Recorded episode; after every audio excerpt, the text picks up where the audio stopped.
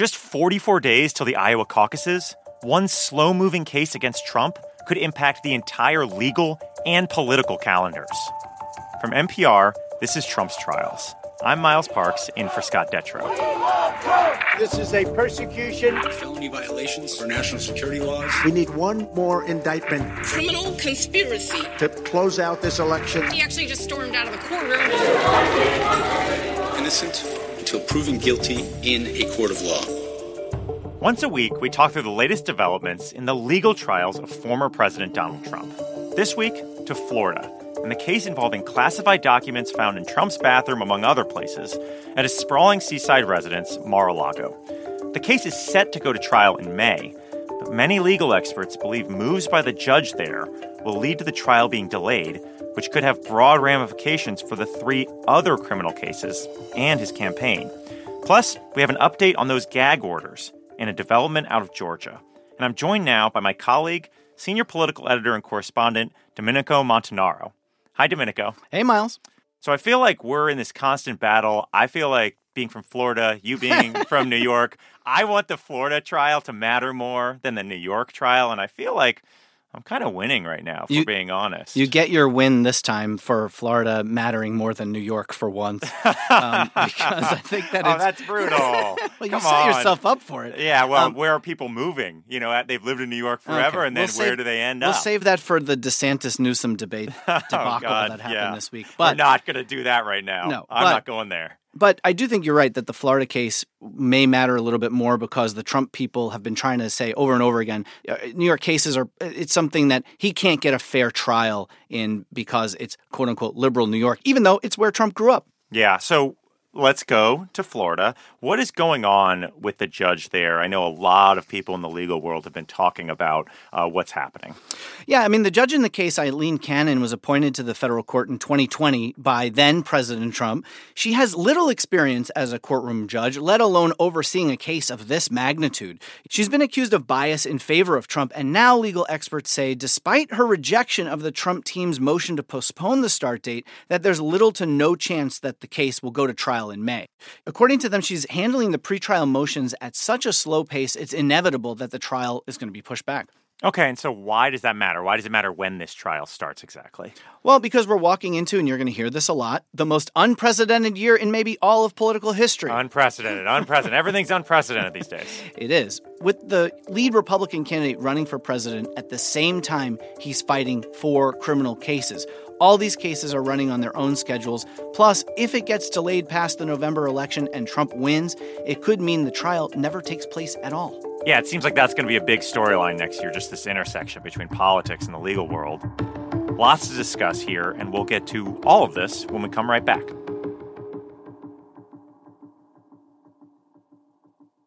Is it possible to engineer our way out of the climate crisis? Some entrepreneurs want to shoot particles into the stratosphere to combat global warming. Experts say regulations on this technology aren't keeping up. The world of solar geoengineering on the latest episode of the Sunday Story from NPR's Up First podcast. This message comes from NPR sponsor Carvana. With thousands of options under $20,000, plus customizable financing terms and down payments as low as $0 down, it's easy to find a car that fits your lifestyle. Visit Carvana.com or download the app today. Terms and conditions may apply. Okay, close your eyes for a second.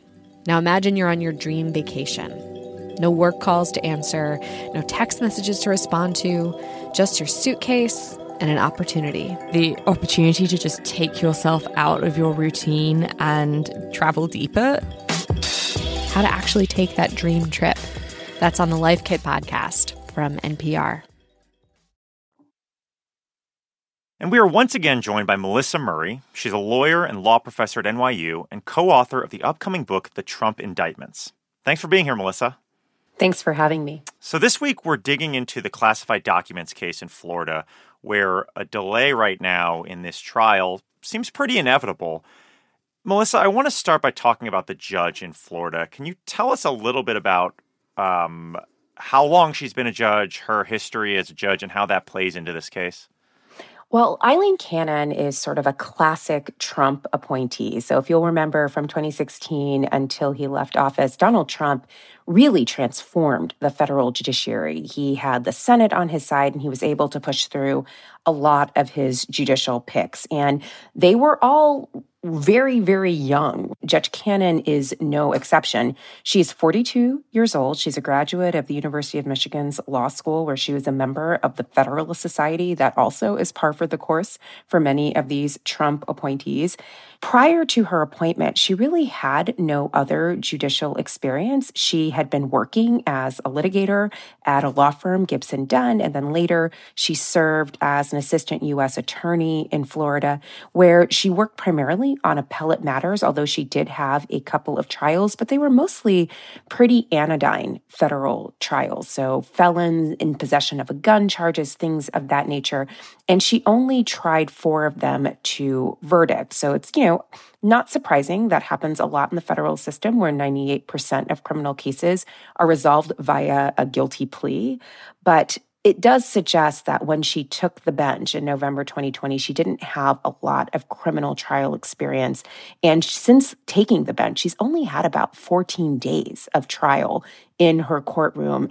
But she hasn't had anything nearly as complex or presented the kinds of unprecedented issues that this classified documents case is going to present. I mean, I can't imagine presiding over a tiny handful of cases and then being thrust into the national spotlight with a case of this magnitude that even the most experienced judges have never had to deal with. Yeah, to be very clear, this is something that has never happened really in American history, and now you're in charge of presiding over this trial.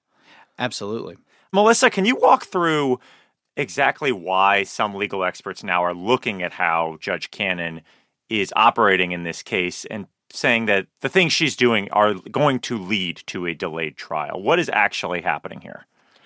Well, there's been a lot of slow walking here. Um, the Mar-a-Lago case is one I think that um, presents some pretty straightforward issues. I mean, there are a lot of complexities involving how classified information will be used as evidence, but for the most part, you know, there's an obstruction charge. There's the question of the improper retention of the documents, and it should proceed in a pretty timely fashion. But what we've seen from Judge Cannon in some of these initial motions that have to be dealt with is that she seems to want to kind kind of slow walk things. For example, there is a very big question about what kind of information can be admitted into evidence, given that so much of this information is classified.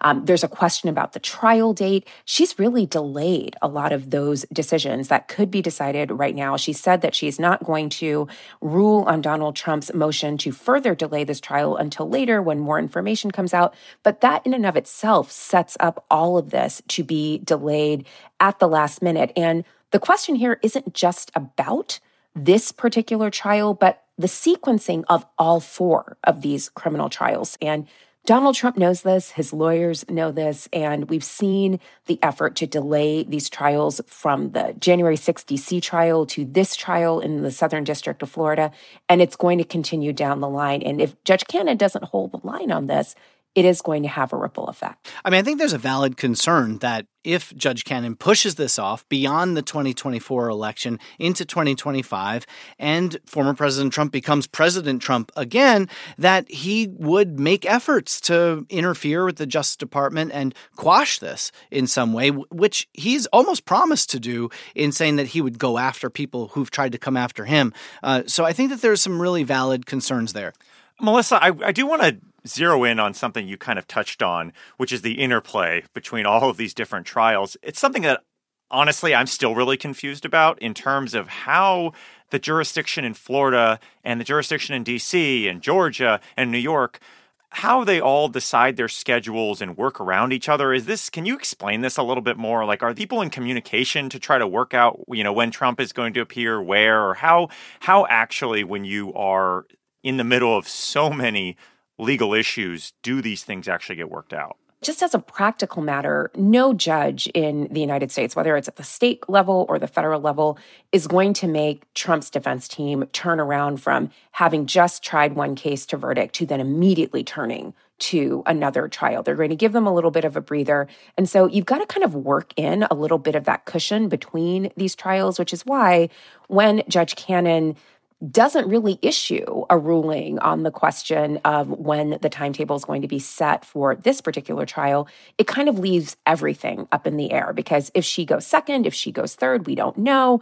And that leads to a lot of lag time for the other trials. We have Fani Willis down in Georgia arguing that she wants to get started in August. That's probably timed to allow for the Jack Smith trial in DC to happen and to allow for Mar a Lago to happen because it's sort of clear that those two cases are ready to go.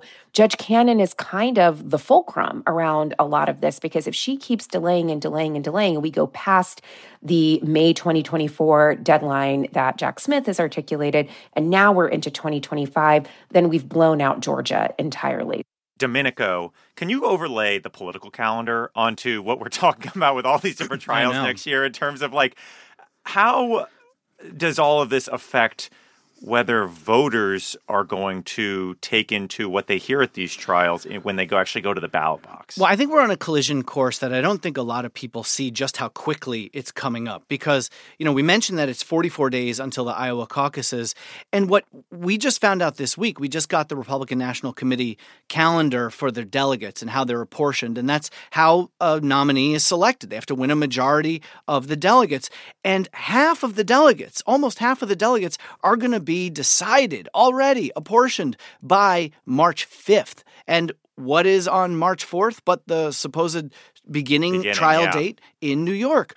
By the end of March, 70% of the delegates will have already been decided. So, this idea that somehow a conviction of Trump will change the course of the Republican primary just isn't going to happen. We're existing in two different universes because the primary is largely going to be over before there's even a chance for a conviction. I want to talk about gag orders, switch gears a little bit here. The one in the New York civil fraud trial was reinstated this week after an appeals court sided with the trial judge. Melissa, can you talk a little bit about uh, what happened there and why this this gag order was reinstated?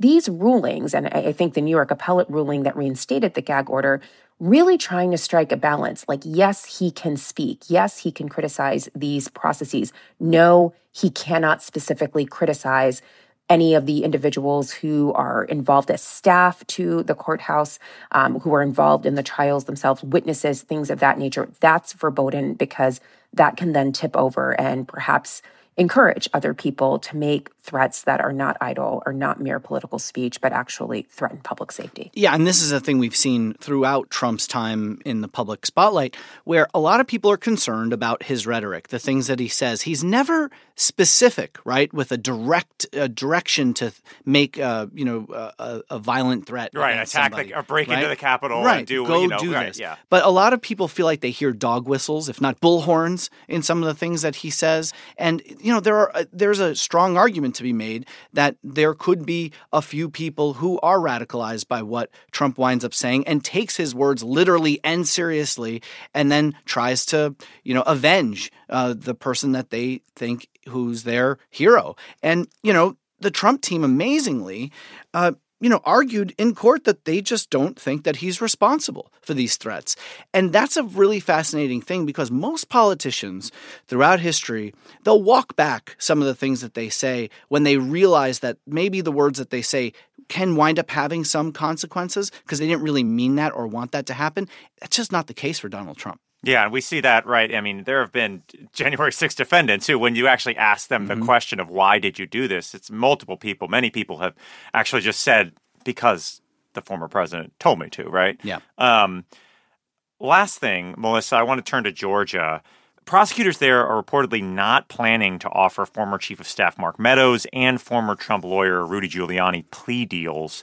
Does that give us any indication about how this case is taking shape? Well, it does seem to suggest that Fani Willis um, is intent on holding those who are really at the center of this alleged conspiracy to overthrow the results of Georgia's election to account. And so, you know, Meadows, Giuliani, those are really near the top of this alleged conspiracy that she sketched out in that sprawling indictment. Um, but she's unwilling to have those plead out. Um, and, they would be very meaty pleas um, with, with, a lot of information you could imagine going to the government. The fact that she wants those guys to be held to account, to be tried for these alleged crimes suggests that you know she's really serious about the accountability aspect of this the deterrence aspect of this that this is not going to happen in georgia again. Shows you who she thinks is the cherry on top of the pie right? It's not just one cherry it's not just trump right. but a couple of these other folks as well. Okay last word. I mean uh, what from this week do you think is the biggest takeaway from all of these developments? Melissa you want to go first? I think Donald Trump back on the stand in this New York civil trial is really interesting again, um, not because we don't know what the outcome is going to be. We we already know what the judgment is. I think we're just waiting to understand how the judge will determine the penalties. But I think it speaks to the fact that Donald Trump is actually trying cases in two very different courts, and this goes across the board to all of the different litigation in which he is involved. So he's obviously speaking to the judge in New York and trying to mitigate the penalties that are going to be levied for this fraud. But he's also speaking to his followers and the court of public opinion. And he's really trying to kind of clean up a lot of the damage that had been done when he first took the stand and kind of admitted that he was actively involved in reviewing some of these statements that had been filed that were subsequently found to be fraudulent. So a lot of cleanup that had to be done there, but not just for the judge, but but also his followers. And I think we're going to see that same dynamic play out as all of this litigation takes shape. He is going to be speaking to juries, he's going to be speaking to judges, but he's also going to be speaking to the judge and jury that lie beyond the courthouse steps, and those are the voters. I mean, for me, what stood out is the gag order being put back in place because we know that Trump likes to lash out at these folks. Um, and this is again going to sort of restrain him, but will it, right? My question is what's the enforcement? What's the accountability going to be? We've seen him fined uh, but he it doesn't seem to really bother him all that much. Is a judge really going to pull him into court and potentially threaten him with jail time? I, you know, do you do that to a former president? Maybe, uh, but it depends on the judge and how they're going to do that. And I, that's something I'm really interested in watching what happens going forward. That was NPR's senior editor and correspondent Domenico Montanaro and NYU law professor Melissa Murray. Thanks to you both. You're welcome. Thank you. We'll be back next week with another episode of Trump's Trials. Be sure to follow more of NPR's political coverage from Domenico, me, and the rest of the NPR Politics team in daily episodes of the NPR Politics podcast. But before we go, a quick but very sincere thank you to our Trump's Trials Plus supporters and anyone listening who donates to public media. After all, public media means you, the public, support it. Everything you hear from the NPR network really cannot exist without your contributions. And for anyone listening who isn't a supporter yet, right now is a great time to change that, for you to get invested in creating a more informed public. That's our whole mission at NPR. It's why we're here. And if you like perks, Trump's Trials Plus offers sponsor free listening. And if you want to make a tax deductible donation before the end of the year to your favorite station or stations in the NPR network, that's great too. What really matters is that you're part of the community that makes this work possible. Journalists across the NPR network need resources to do their best work, and those resources have a cost. Microphones, laptops, safety gear, software, whatever amount you can pitch in makes a big difference. So please give today at donate.npr.org or explore NPR Plus at plus.npr.org. And thank you. The show is produced by Tyler Bartlam and edited by Adam Rainey and Steve Drummond. Our technical director is Kwesi Lee. Our executive producers are Beth Donovan and Sami Yenigun. Eric Marrapodi is NPR's Vice President of News Programming. I'm Miles Parks. Thanks for listening to Trump's Trials from NPR.